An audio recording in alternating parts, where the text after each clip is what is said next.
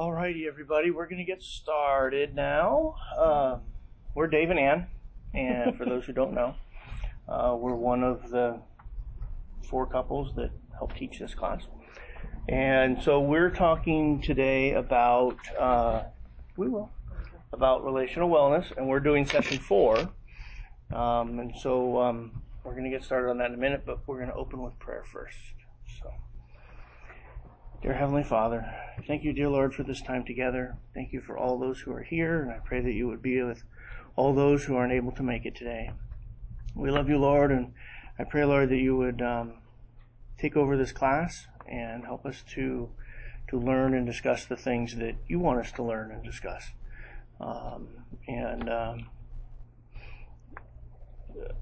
Speak through us, dear Father. In your name we pray. Amen. Amen. All right. So we'll do a real quick little review, if you will, on what we've talked about so far on relational wellness. Session 1 was talking about, it was actually titled, What Aloneness is to be Removed, meaning that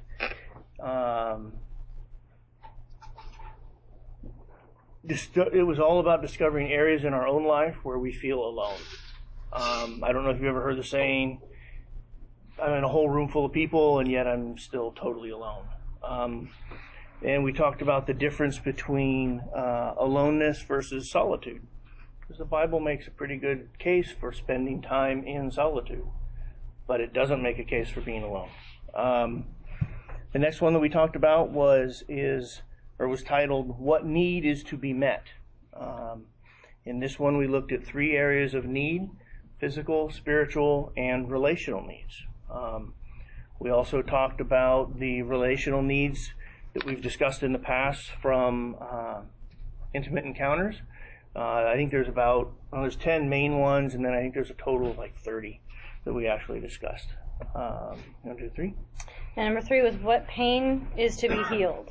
And in that one we discussed the emotional cup, and we also talked about the fear and its role in healing pain or past hurts.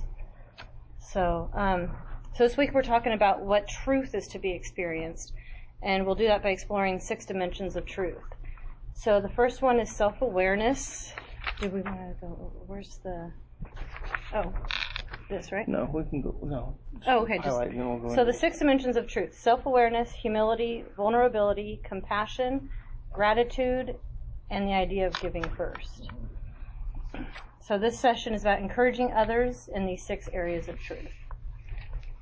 So to start, what we're going to do is we're going to look at 6 questions, and we're going to discuss these and try and discuss these in depth. And we want to look at these as how we're going to look at these is viewing family and friends and others as we seek to help through the next 6 questions. As we seek help through the next 6 questions, and how that can additionally equip us to become people who care, people who can make a difference. Okay? Were we going to read? Is this one? No. Okay. Well, do you want to? Sure, you want to read this? Sure. So it's a little bit hard to try to get it going with trying to explain exactly what this is. But it says, as we encounter people in our homes and families, workplace and community, we have learned to look, listen, and care for aloneness. We have become better equipped to meet relational needs. We have gained insight into pain, which is to be healed. We now focus on encouraging others in their self-awareness and humility, their vulnerability and compassion, their gratitude and giving first. These 6 truths will contribute positively to relational health and can help us identify where dimensions of personal growth might be needed, resulting in more fulfilling relationships. So with viewing family, friends, and others as we seek to help through the 6 questions below, additionally equip us in becoming a people who care, making a difference. So that's kind of the background to those 6 questions.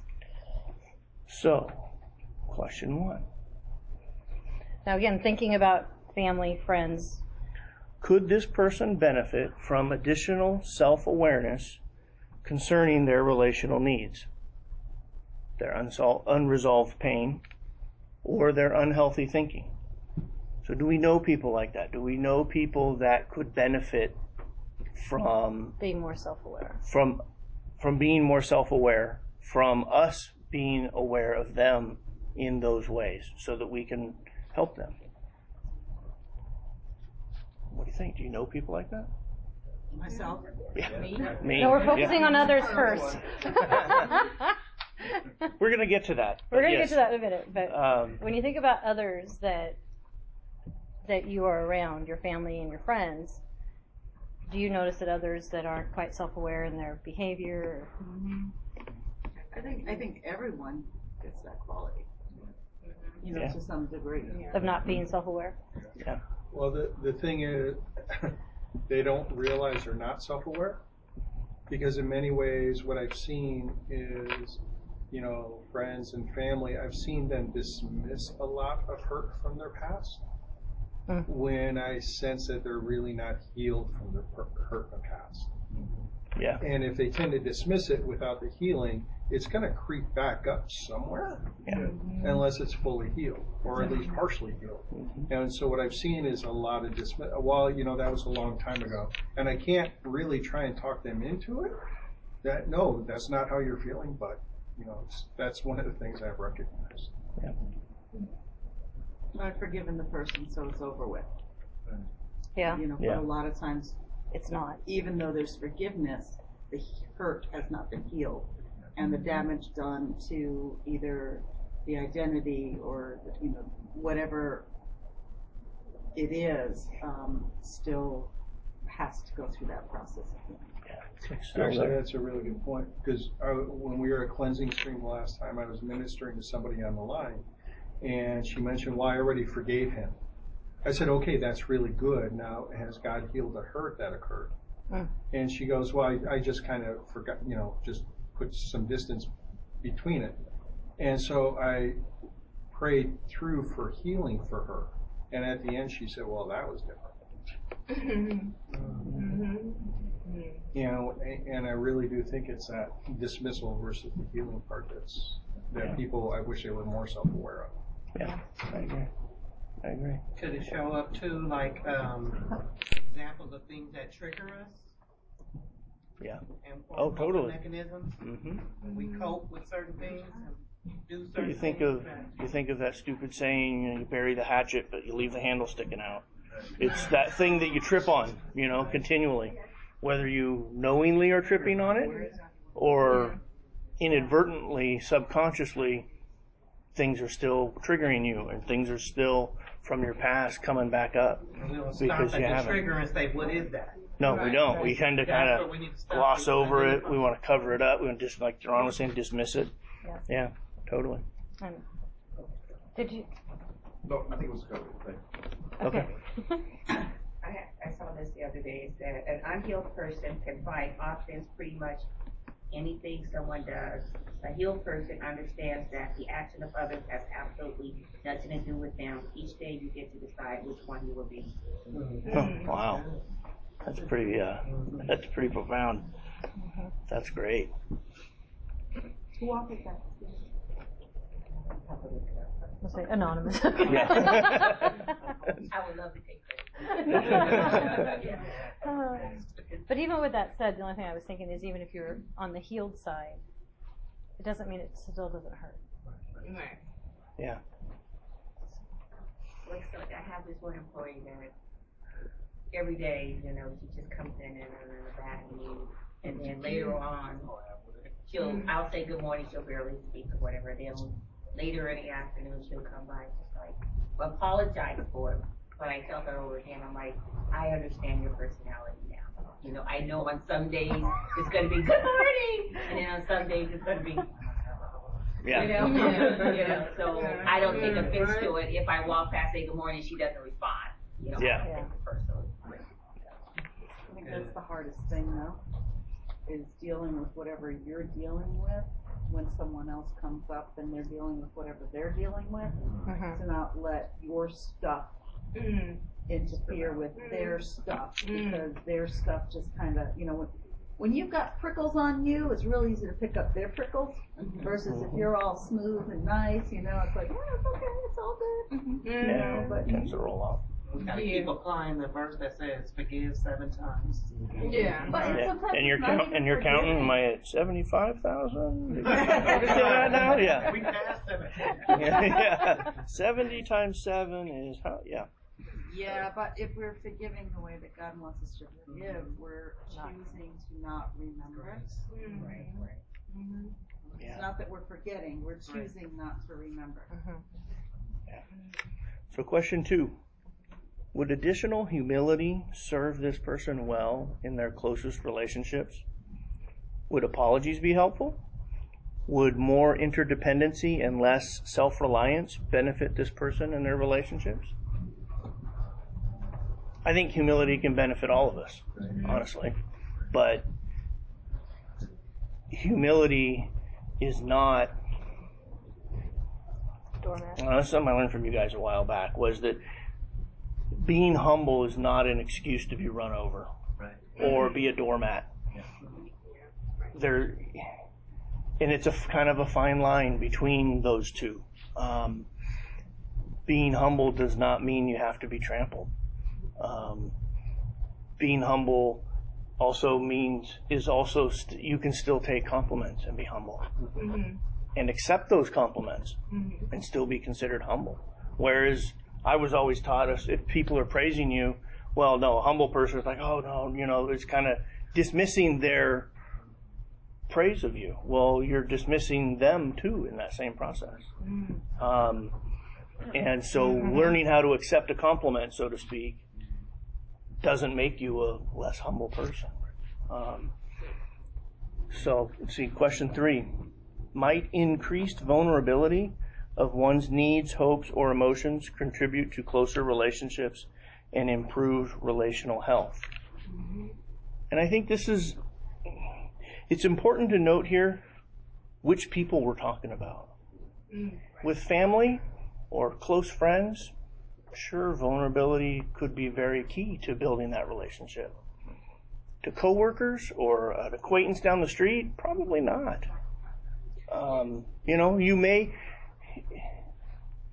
We've all talked about the saying, wearing your feelings on your sleeves, or the person that runs around and is constantly crying wolf. That's not what this is. I don't think that's what this is talking about.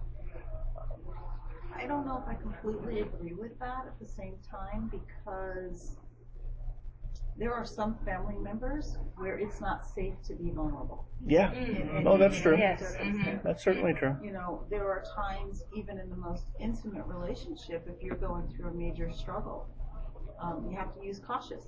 Yes. Mm-hmm. When you're, presenting vulnerability, and at other times, even in a workplace. Vulnerability can actually help build a different layer of relationship in a healthy way. Yeah. No, you're right. That was probably a little broad of a stroke that I made there. Yeah, I mean, I think it is circumstantial. You know, no, I don't want to go and tell the neighbor that just moved in, you know, up the street. All your dirty laundry. All of my issues, all my dirty laundry. And all of Ron's dirty laundry, you know. Or the previous neighbors or the other neighbor's dirty laundry. Yeah, I agree. Question 4, if compassion was shared with this person, might they experience added freedom and closeness? If this person shared compassion with others in their life, might increased closeness be experienced?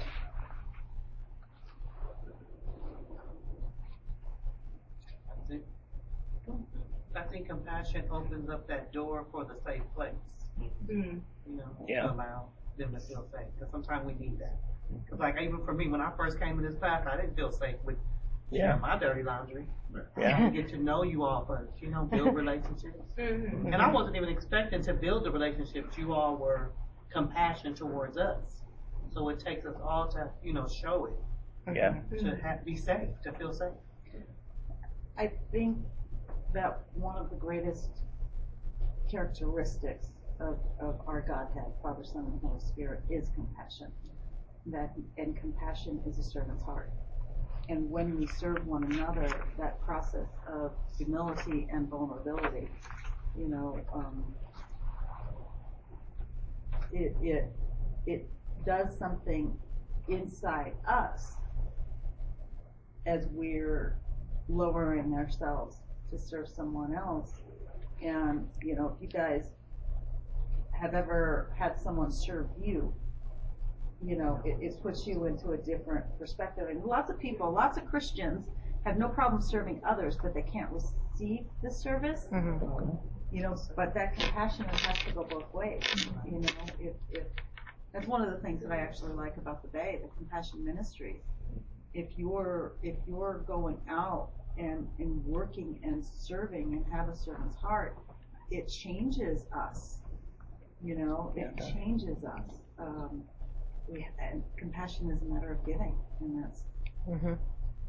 Yeah. Yeah. Sorry. No, I think you're right. I think looking at even just the world we live in, and with a compassionate view, as opposed to I'm right, this is my opinion, the whole rest of the world should support my opinion or my belief, whatever that is. There is no compassion in the outside world, and you see it in every aspect of our lives outside of this. So I agree. I appreciate the church's stance, and I remember when they decided to stop doing the singing flag, and their reasoning was to focus on serving the community in other ways. And I remember thinking to myself, well, that'll be interesting. We'll see how that works. But they're doing that. Mm-hmm. And you can't go and give to others and not be affected by it. It really does change you. So that compassion goes back to, you know, we've talked about it in the last few weeks, and we've talked about it before, having a heartbreak. You know, that's what compassion is. You know, it's having a heartbreak and being willingness to be in the moment with the other person. You know, if we're not, as a husband and wife, as a coworker, feeling and having compassion for what other people are going through. Again, it doesn't justify. I mean, I remember working with someone that was going through a divorce, and I mean, literally everything was about all of the issues, you know, and the person wasn't getting any work done, you know, and it was all about what they were dealing with the divorce. And they got a lot of compassion, but I mean, for 9 months, it's like, come on, you got to get some work done too, you know. So it's not an enabling. Compassion isn't an enabling situation. There still has to be accountability. Mm-hmm. It's not an excuse. It's not an excuse. Yeah. I remember maybe 2 years ago or less, I had a coworker. She was just being introduced back into Christ and been away from the church a long time, and she lived way out Pleasant Hills. I invited her to church, and she came, and she enjoyed it every much. And she said, I really enjoyed the praise and worship here. And I'm like, oh, good. And she said, I want to come back every Sunday because people are so friendly. I'm like, don't feel like you have to join my church because I know it's away from your house. I said, but you're welcome to come anytime. And but I said, but keep looking for a church, you know, in your area as well. And I think it was 2 weeks later, she said, I found a church, and I love the praise and worship. It's just like your church. And it happened to be the church that Pastor Sanchez and his wife left to go to. But they were here when she heard the praise and worship. So it literally was the same. Right. Yeah. That's funny. And so she has been at that church and grown and just blossomed. Good. Would deepened gratitude add positive emotion and motivation to this person's life and encourage increased focus on the needs of others? Gratitude. I've been leading my salon now for about 7 months. And when I started out, we had a culture of, you know, being able to come to each other and talk to each other and all this kind of stuff, present problems. But it wasn't until I started leaving at least once a week. I'll leave a sticky note on everybody's mirror about what I saw them do that week that really helped the salon or helped their clients or whatever, and show them that bit of gratitude. And it's really started to pick up morale, and we've seen a marked increase in actually services and clientele as well, along with that. And so that gratitude spilled over into the clientele. Mm-hmm. And so keeping those relationships going, keeping them clear of any sort of, you know, anger or resentment towards each other, and bringing those angers and resentments towards each other to the fore instead of ignoring them. Mm-hmm. That's really helped that. I think it's easy in a work environment, especially, to get into kind of a mindset of it's your job, get busy, do what you got to do. Mm-hmm. You're just kind of focused on the job, and you tend to forget that there are people too. Mm-hmm. And I've been having a situation at work for the last month or two that's been going on, and I've found myself, as things are going along, getting more and more frustrated, angry, irritated, because the situation and this individual is, on many levels, it feel like you're kind of hijacking my crew, and I'm not. He's not plugging in. He's not. He checks in and then just disappears, and you know it's 5,000. I work at a park, so it's 5,000 acres. Really easy to disappear and go find something to do. It's not that I don't have any idea he's being lazy and doing nothing, because he brings in his reports and he shows me what he's doing at the end of the day, and he's getting things done, but it's just... He won't speak to you about it. Won't talk to me, all this kind of stuff. And I'm wondering now how my own irritation and frustration with what's going on is affecting everything else. Mm. And that gratitude... I'm going to kind of rat my daughter out, but hopefully she'll be okay. But, it's a good thing. It's a good thing. Yeah. Yeah. Zach, you didn't hear this. Yeah. So for those of you who don't know, my daughter is a manager at Spaghetti Factory in Concord. And so one of the things that her boss has been working with her on was how she talks to the fellow staff. She's very, this is the job, just get busy, do your job, these are the rules, follow the rules. That's Brittany. And when you don't, it just drives her crazy. And then she can't hide it, so it's all over her face and in the way she talks and the way she carries herself when she's frustrated or irritated, the whole friggin' restaurant knows it. And so her boss has been talking to her about these kinds of things and saying, you know, you need to, today, your job...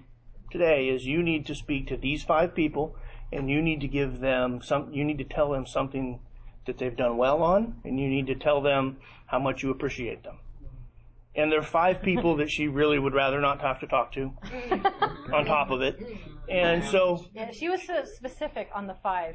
She was given five very specific people, but it was interesting listening to her talk about that experience and how, you know, one of the individuals even complained about how she did that. And she was like, I'm giving you a compliment and you're complaining about it. But that's her. That was Brittany. But most of the people, their entire afternoon or their entire shift, you could see it kind of shift when they knew that the person who was their boss for the afternoon appreciated something that they did and complimented their work. So would deepened gratitude and add positive emotion and motivation? Most definitely. It completely changes your perspective. Well, we tend to, in our closest relationships, take things more for granted. Yeah. Mm-hmm. You know, you know, Ron takes out the garbage when he's home. He takes out the garbage. It's reasonable service. Exactly. That's reasonable service.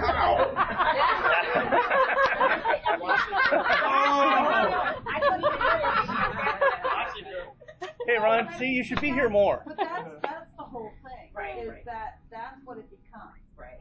The reasonable service. I didn't mean it literally, Ron. I know you didn't. It was just funny the way it came out. Right? But that's it. So why should I thank him? Right. You know, it's we've worked with so many couples where it's like, well, he doesn't put the dishes in the sink, and he doesn't vacuum, and he doesn't do this, and he doesn't do that, and I do better by myself. It's like, really? Because then they do separate. and I've got no one to take out the garbage, and I've got no one to do the dishes, and I've got, you know, even if he did it once a month, that's one less time I have to do it. Right. You know, it's Ron always thanks me for cooking a meal for him. Always thanks me. And it's like, it's not a big deal, you know? But the fact that he always thanks me motivates me to want to do it a little bit more and helps me feel appreciated, which is one of the needs. It's called sharing the load. You know what I found? It's not just called sharing the load. I mean, it's feeling appreciated. It's well, and it's the things teamwork. You get so accustomed to one person doing something. Well, yeah, you got to go to work because we got bills to pay. But do we thank the other person for all that goes into going to work so that the bills can get paid? I'd like to for people who serve you this coming week, instead of saying thank you, I appreciate it, say thank you, I really appreciate you. Mm-hmm. And see what happens, because I've started doing that in the grocery store. And I went to the car dealer to get one of our cars repaired, and I said, "Thank you, I really appreciate you, and I appreciate your service today." And her comment, and it was 2:00 in the afternoon. She said, "That's the nicest thing I've heard anybody say all week to me." Wow! Mm-hmm. Wow! And it's a difference between I appreciate it versus I appreciate you.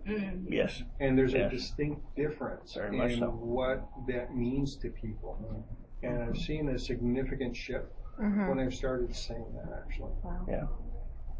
I would agree. Kind of like my question. So what's the best way to respond to someone that they come to you all the time because they're doing service because they want, I don't think it's genuine, it's just like, oh, let me just go do, I'll just say I suck it up, okay, pretty much. So what's the best way, you know, because I tell the person all the time, oh, thank you, I appreciate, thank you, you know, but it's every little thing they do.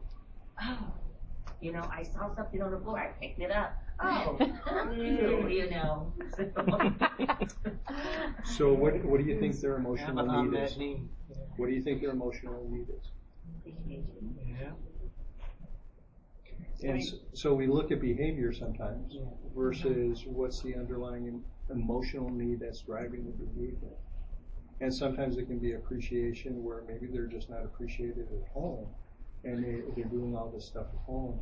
It could be something else, it could be, you know, but I always look for the emotional need. What is that? I think I'm going to say that I appreciate you.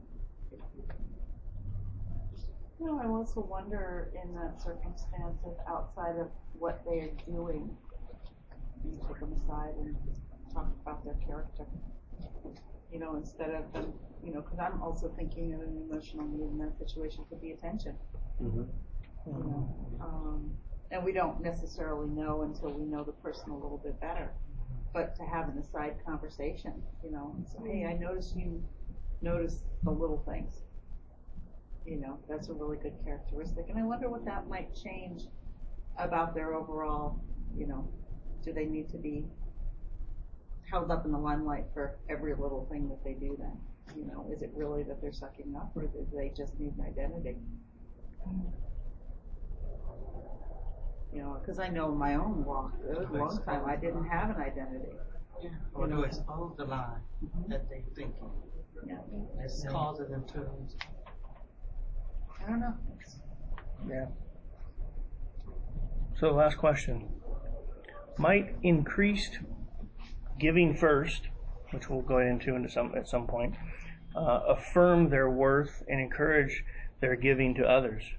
If this person were challenged in a giving first to important relationships in their lives, might their relationships be enriched?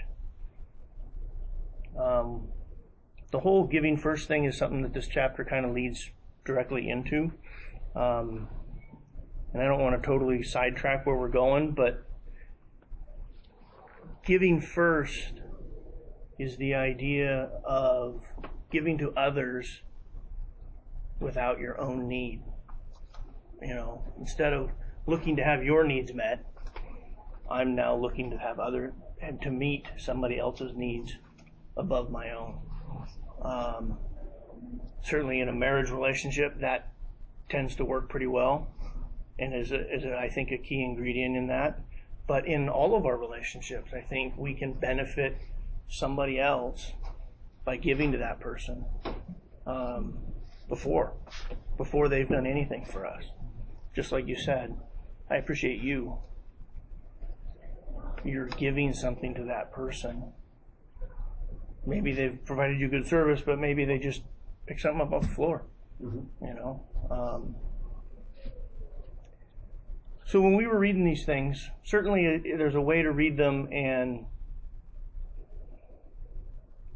thinking of other people in our lives that we could, that fit these questions. And I think that's kind of the way this was meant. But when we were reading them, what was it you told me? Remember? I told you a lot. Yeah.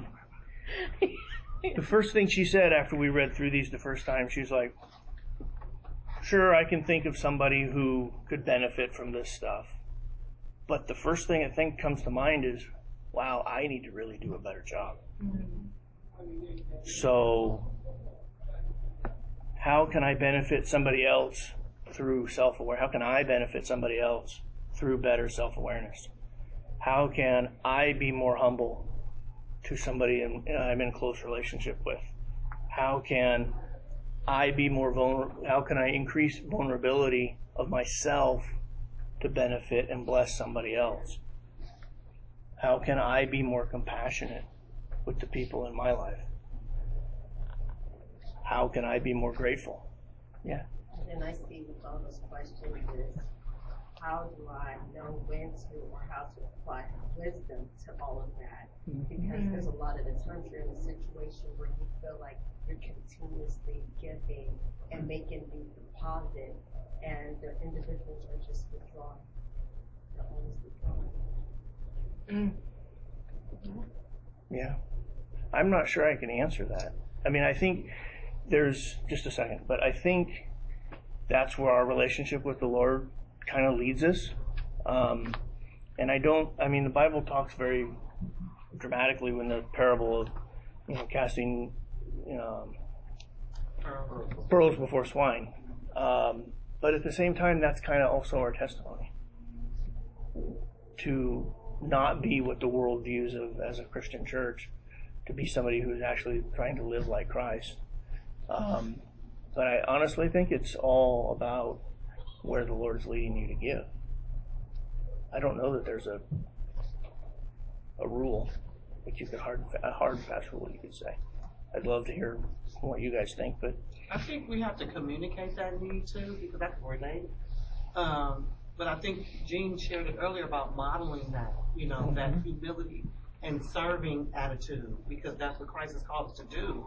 But sometimes the receiving end, we may not get it from the one that we're, you know, giving it to. Mm-hmm. It may not always come back. It may come back through someone else. Yes. Oh, it may even come back through a child.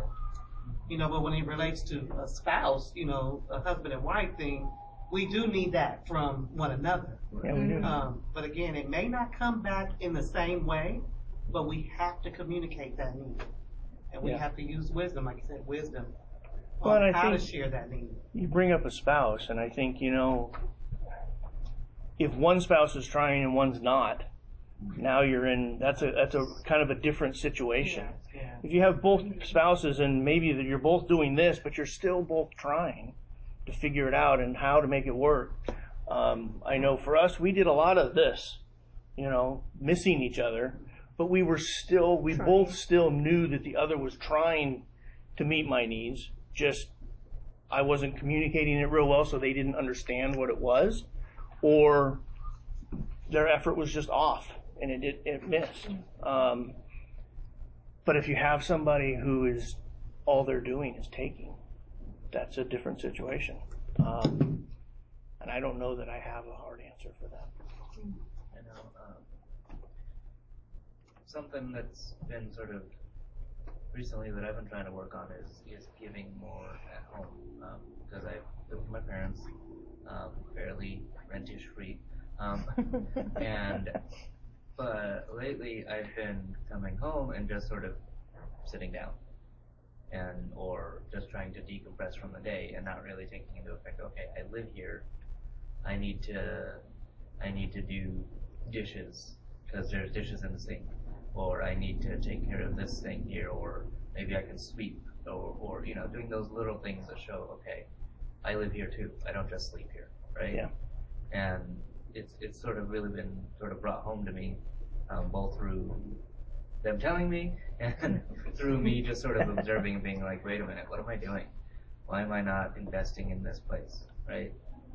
So it all flow in a sense. And, yeah. And sometimes it takes that self-awareness, it takes that compassion, it takes that understanding to come to that last point of, okay, now what can I do?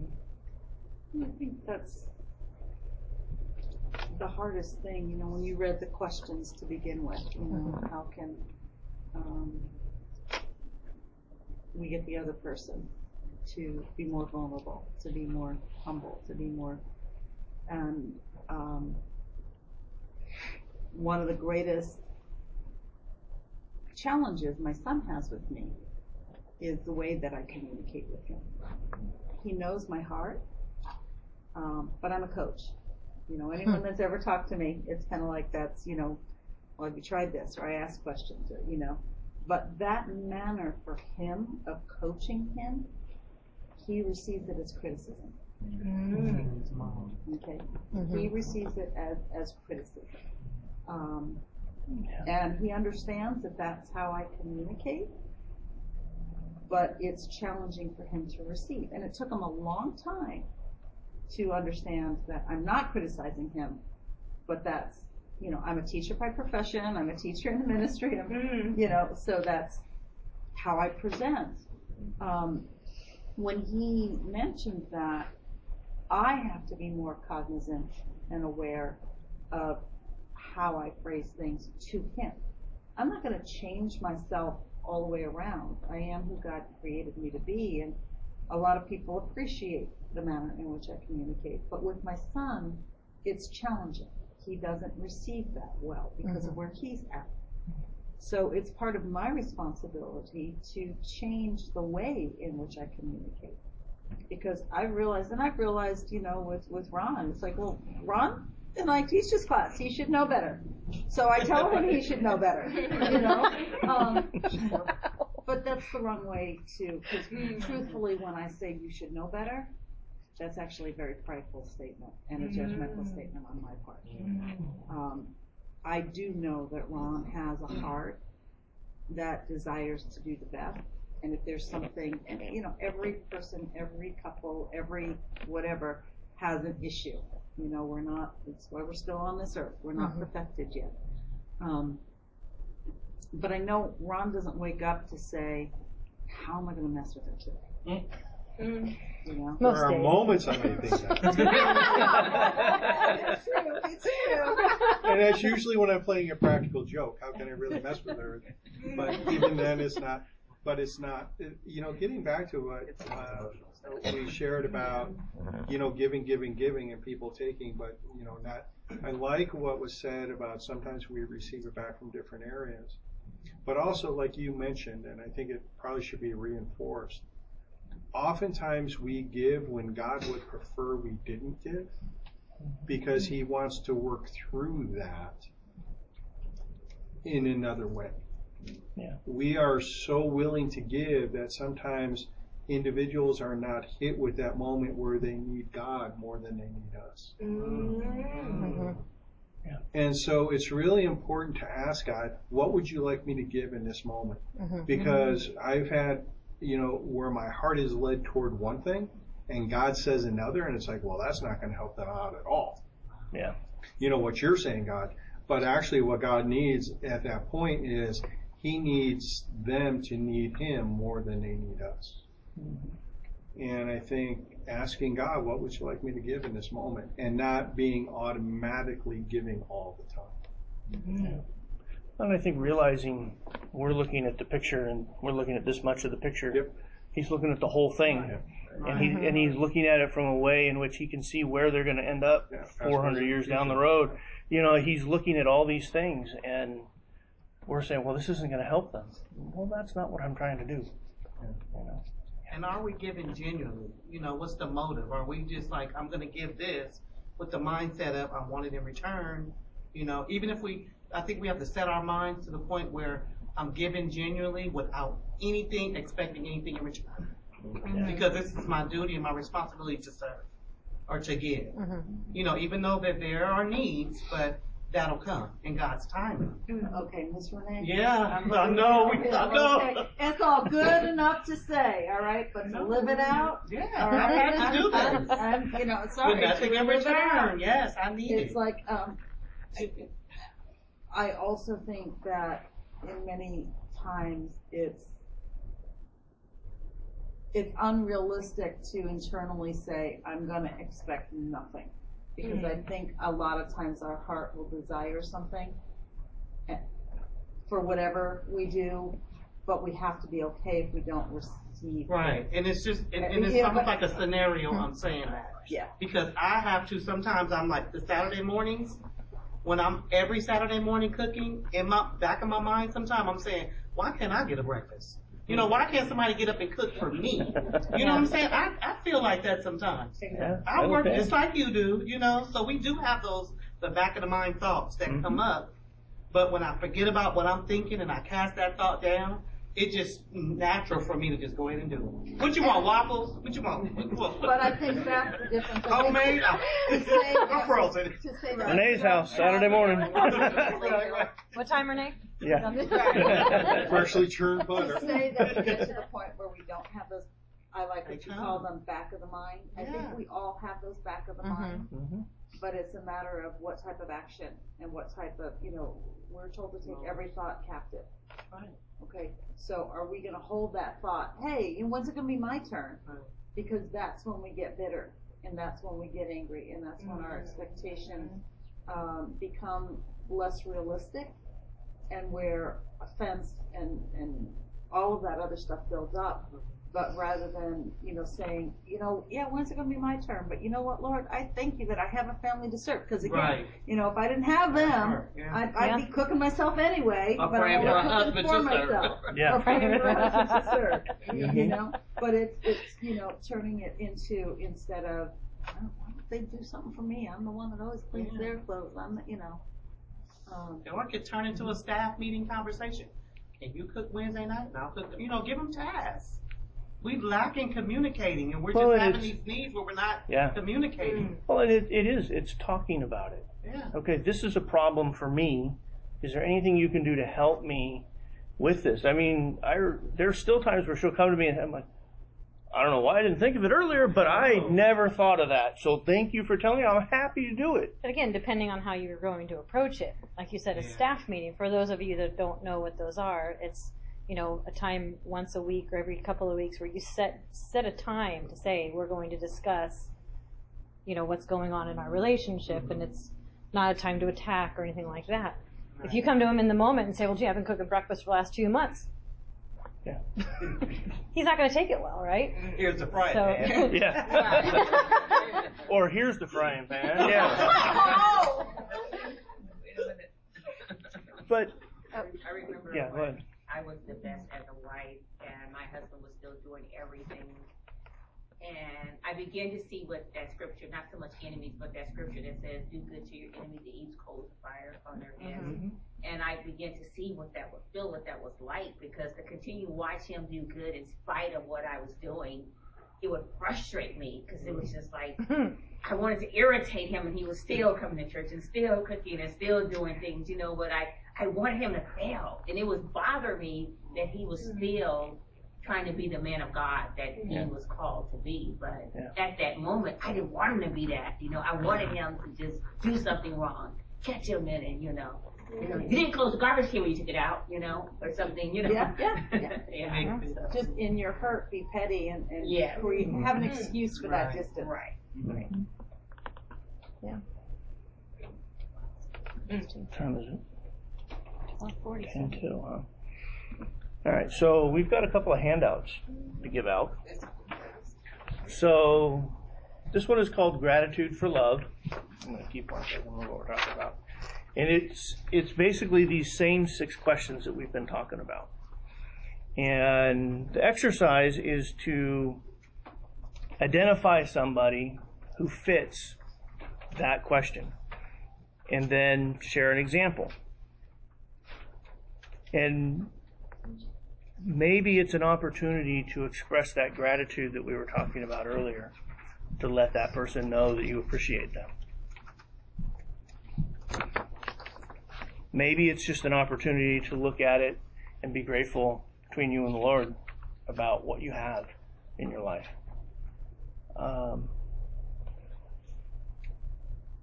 Just food for thought for this week. And then in order to be ready for next week, we have a questionnaire. It talks about how connected are you. Gene, do you mind? So this one's kind of homework. And there's a way to score it on the last page. And then in the class, so make sure you do yours. Yes. The other one is just kind of for you. The gratitude for love is just kind of for you. The how connected are you one Gene's handing out now is the one that's kind of homework. So yeah. So on the how connected are you, there's five different categories. Five different categories. Try to stay away from neutral. I don't want a bunch of zeros. There's honestly, unless it really is not like applicable to you. None of us are Switzerland. Just Switzerland is neutral. Yeah, Switzerland's always neutral, right? Iceland is. Iceland, yeah, Iceland's probably neutral too. Canada, Switzerland. Wow, Zach. Canada's not neutral. No, we don't like that anyway. Okay. Yeah, right. You know what, David and Nan, I really actually appreciate that first handout that you did. You know, there's the principle of, and I think Pastor talked about it in the series of kind of becoming who you hang out with. Mm-hmm. You know, and when I just briefly looked over this, you know, who are the people in your life that are sharing these characteristics and helping to model for you, yeah, you know, these things, because then it helps you become more aware. Well, I know for me it's been helpful because there are certain people in my life that have shown some of these things to me. And when I get into a situation, if I actually think through it, I'll often say, how would so-and-so handle that? And it gives me a good example of maybe what my behavior should be in a certain situation. So. But you look at that person and say, is that person modeling what Christ would model? Right. Right. Because that's another. Yes. Another thing, yeah. Whatever it was, yeah. WWJD. But I like it also because, and I don't remember whether it was Pastor that was talking about this or this was something that I've learned back in the past, is the idea that we all kind of need mentors. We all need coaches in our lives, and we all need a board, if you will, of different people that are good in certain things and people that we can go to for advice and help and different things. And relationally, this could be that same group of people that are in our lives that when we get into a jam or we get into a situation, not only is it, oh, how would so-and-so handle it, but also, hey, you can call that person up and say, hey, Ron, I need to talk. I got something going on. I need help. I'm not sure how to handle this. Or I handled it and it didn't go well. And how do I undo what I just did? If that's even possible. So, and it's important that we kind of change our thinking into thinking, instead of living the individualistic American dream, I did it my way, it's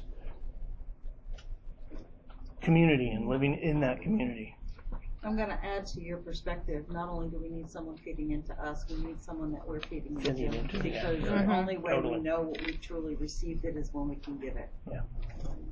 And we can't give God's love if we haven't received God's love. Yeah. Yes. We have to be able to receive it. Yeah, totally. Could not agree more. All right, I think we'll call it a day. Questions, comments? Questions, comments, snide remarks? All right. Ron, do you mind leading us in prayer to close?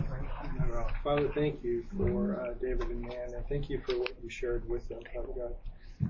They asked 6 very vital questions.